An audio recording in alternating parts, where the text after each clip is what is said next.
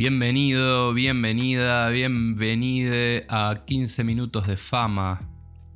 Mi nombre es Pablo Sansone, soy un Homo sapiens sapiens uruguayensis, soy una persona muy curiosa, soy psicólogo y escribidor de cositas y me interesa entender la naturaleza de las cosas, sobre todo la humana. Este podcast me lo inventé como una excusa, como una oportunidad para aprender cosas nuevas, pero junto a ustedes, en comunidad, y no ser un, hombre mayor gritándole una nube. 15 minutitos para conocerse. Esa es la propuesta. Así que si te interesa, quédate. Y feliz autoconocimiento, mi amiga.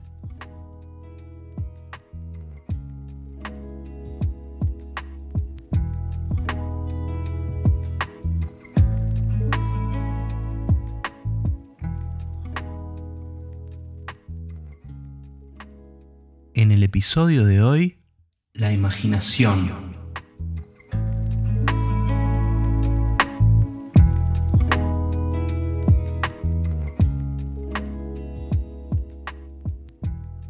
Para comenzar a hablar sobre la imaginación, te propongo hacer un ejercicio. Es un experimento sencillo, pero a mi gusto es bastante mágico y muy revelador. Te voy a pedir que cierres los ojos. Solo va a llevar un minuto, confía en mí. Imagínate que tenés un limón en tus manos. Sentí su peso y su textura, que es levemente rugosa. Tiene un color amarillo, muy vibrante. Parece bastante jugoso. Ahora, con un cuchillo imaginario, cortalo al medio. Algunas gotitas salpican cuando lo cortás. Está lleno, lleno de jugo. Toma una de las mitades y vuelve a cortar. Olé uno de esos gajos. Tiene un fuerte olor cítrico. Ahora te voy a pedir que muerdas ese gajo.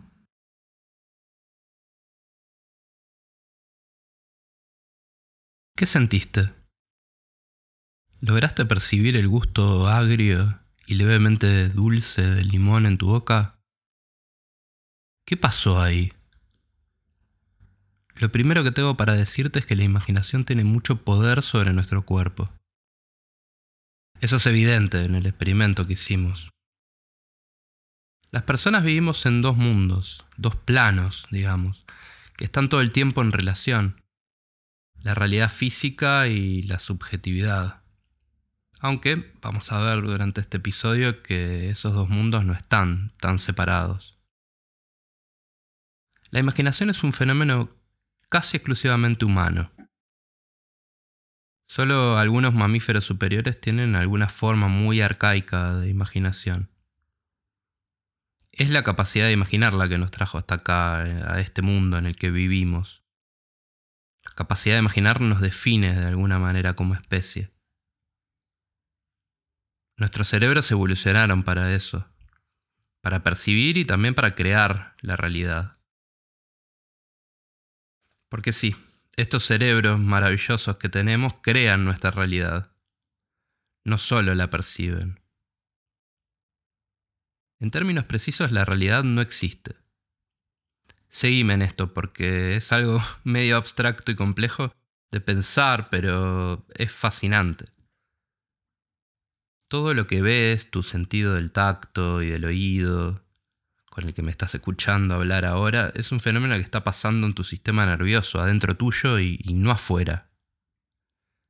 El cerebro genera una alucinación y nos la proyecta y le da una forma y nosotros llamamos a esa forma realidad. Para eso hice el experimento del principio. Lo que imaginamos y lo que vemos es lo mismo, para nuestra mente. O por lo menos tiene efectos muy similares en nuestro cuerpo y también en nuestras emociones. Entonces no, no es tan distinto imaginar algo que vivirlo. Al menos no tan distinto los efectos que nos produce. Hay una teoría sobre la evolución humana que es muy interesante y que, si bien no está completamente probada, tiene muchísimo sentido y yo suscribo a ella, me parece que esto es así. Y además es una historia muy, muy linda.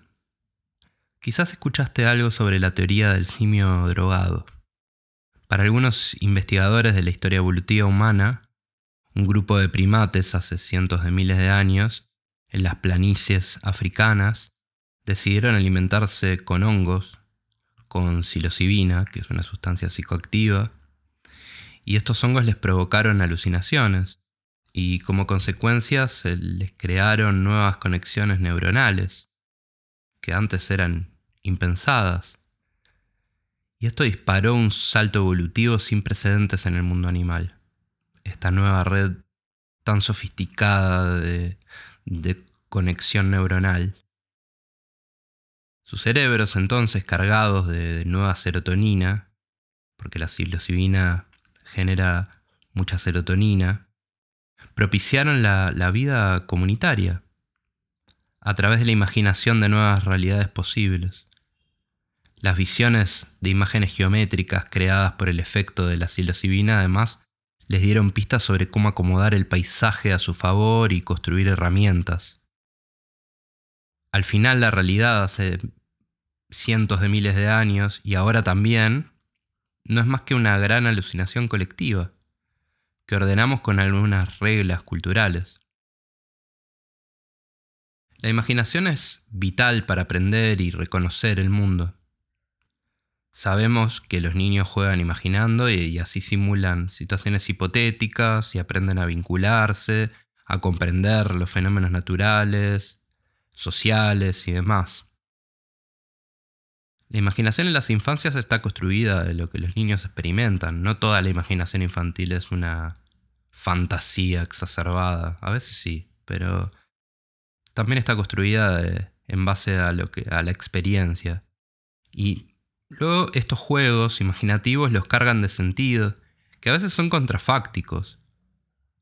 A veces imaginando el futuro y otras el presente, y siempre poniendo a prueba los límites y la lógica para poder aprender el mundo.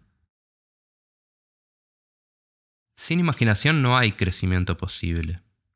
Pero la imaginación no es un recurso únicamente infantil, aunque a veces algunos pueden creer que sí. Incluso, durante la adultez, nos la, pasamos imaginando. Despiertos y dormidos. Digo dormidos también porque los sueños son una forma de imaginación que nos ayuda a procesar lo vivido y a prepararnos para la realidad, entre comillas, digamos, la realidad objetiva, física. Es como el juego de los niños. Nos exponemos a emociones, sensaciones, y distintas experiencias, pero sin el riesgo de experimentarlas en la realidad física. Cuando recordamos, también usamos imaginación. Imaginación por rememoración. Nunca recordamos exactamente lo que pasó. Siempre hay una cuota de imaginación en lo que traemos al presente, en los recuerdos. Es decir, ponemos a trabajar la imaginación para muchas cosas más que solo para jugar. Cuando hacemos terapia, por ejemplo, usamos muchos estos tipos de mecanismos al rememorar sucesos y emociones. Y es la tarea del, una de las tareas del terapeuta entender qué hay detrás del relato del paciente, qué mecanismos le dan forma a ese relato, cómo imaginamos lo que nos pasa y lo que nos pasó nos da un montón de pistas para entendernos. Entender cómo, cómo está nuestra psiquis, cómo está interpretando nuestro mundo y nuestros recuerdos. La imaginación también hace posible que simbolicemos, que es algo muy importante para nuestra especie. Que el color rojo en un semáforo signifique parar, que un redondel sea un cero o una O. Solo es posible cuando le damos a, eh, ciertos elementos una carga simbólica.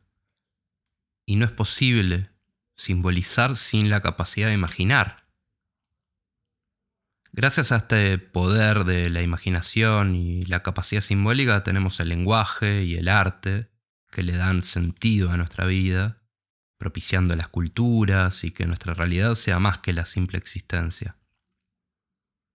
La imaginación le da un lugar a lo sagrado en la vida. Digo sagrado no en el sentido religioso, que también, o casualidad, existe solo porque tenemos imaginación. No existiría la religión sin imaginación. Lo digo en el sentido de las cosas que son realmente importantes, irrenunciables, lo que nos trasciende, digamos. Lo que no se explica necesariamente con palabras. O bueno, la, poesía tiene el trabajo de explicar lo sagrado con palabras, pero no, todos tenemos ese gran poder artístico. Retomando un poco lo que planteaba al principio del episodio, tenemos que tener cuidado con ciertos tipos de imaginación. Si solo imaginar que mordemos un limón nos produce ciertos efectos a nivel de las papilas gustativas, pensemos que imaginar escenarios malos, por ejemplo, también puede dañarnos. La mayoría de las cosas que nos preocupan terminan no pasando. Eso es una realidad. Pero sí, esas preocupaciones nos dejan un efecto en el cuerpo y, en la mente, en las emociones, en cómo nos sentimos. Fíjese que en el, en el concepto de preocupación hay un fenómeno imaginativo. Pensá que pre es antes, antes de que ocurra. Y si no ocurrió, ¿cómo pensamos en eso? Pues imaginando. Que es algo que nos sale muy bien, como vimos. Para bien o para mal. Así que ahora que entendimos lo importante que es imaginar, usemos la imaginación con cuidado y con respeto. Y tratemos de imaginar siempre la mejor realidad posible. Usemos nuestro gran poder de imaginar para encontrar soluciones creativas a nuestros problemas, para crear respuestas inusuales a las interrogantes que nos va planteando la vida. Cuando produzcas o disfrutes del arte, date unos minutos para pensar en estas cosas, el importante que es la imaginación para las personas, en lo fascinante que es el poder de imaginar que tienen los artistas, en lo sagrado de la vida. Y por favor, no, digamos de los niños y las niñas como algo despectivo tienen mucha imaginación. La imaginación es algo fundamental para la vida humana. En próximos episodios vamos a hablar de la creatividad, por ejemplo, y va a estar muy vinculado con lo que estamos conversando acá, sobre la imaginación y también con lo que vimos en el episodio anterior, que si no lo escuchaste te animo a ir a buscarlo, que es sobre la intuición, al final todos estos temas son bastante indisociables unos de otros. Pero eso, lejos de ser un problema, creo que es lo que los hace tan, tan fascinantes. Nosotros para entender el mundo ponemos las cosas en cajitas separadas. Nos queda más cómodo entender así, pero en verdad los fenómenos del mundo y, y de nuestra mente y de nuestro cuerpo son un gran todo, no están separados. La cita con la que quiero terminar este episodio es tan corta como potente. Es del escritor mexicano Carlos Fuentes, uno de los exponentes más lucios del llamado boom de la literatura latinoamericana. En solo tres palabras tiene un mensaje muy muy potente, así que te invito a repetirla en tu cabeza muchas veces, hasta incorporarla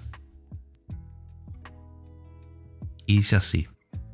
Necesito, luego imagino. Nos vemos en una semana en el próximo episodio. Feliz autoconocimiento, mi amiga.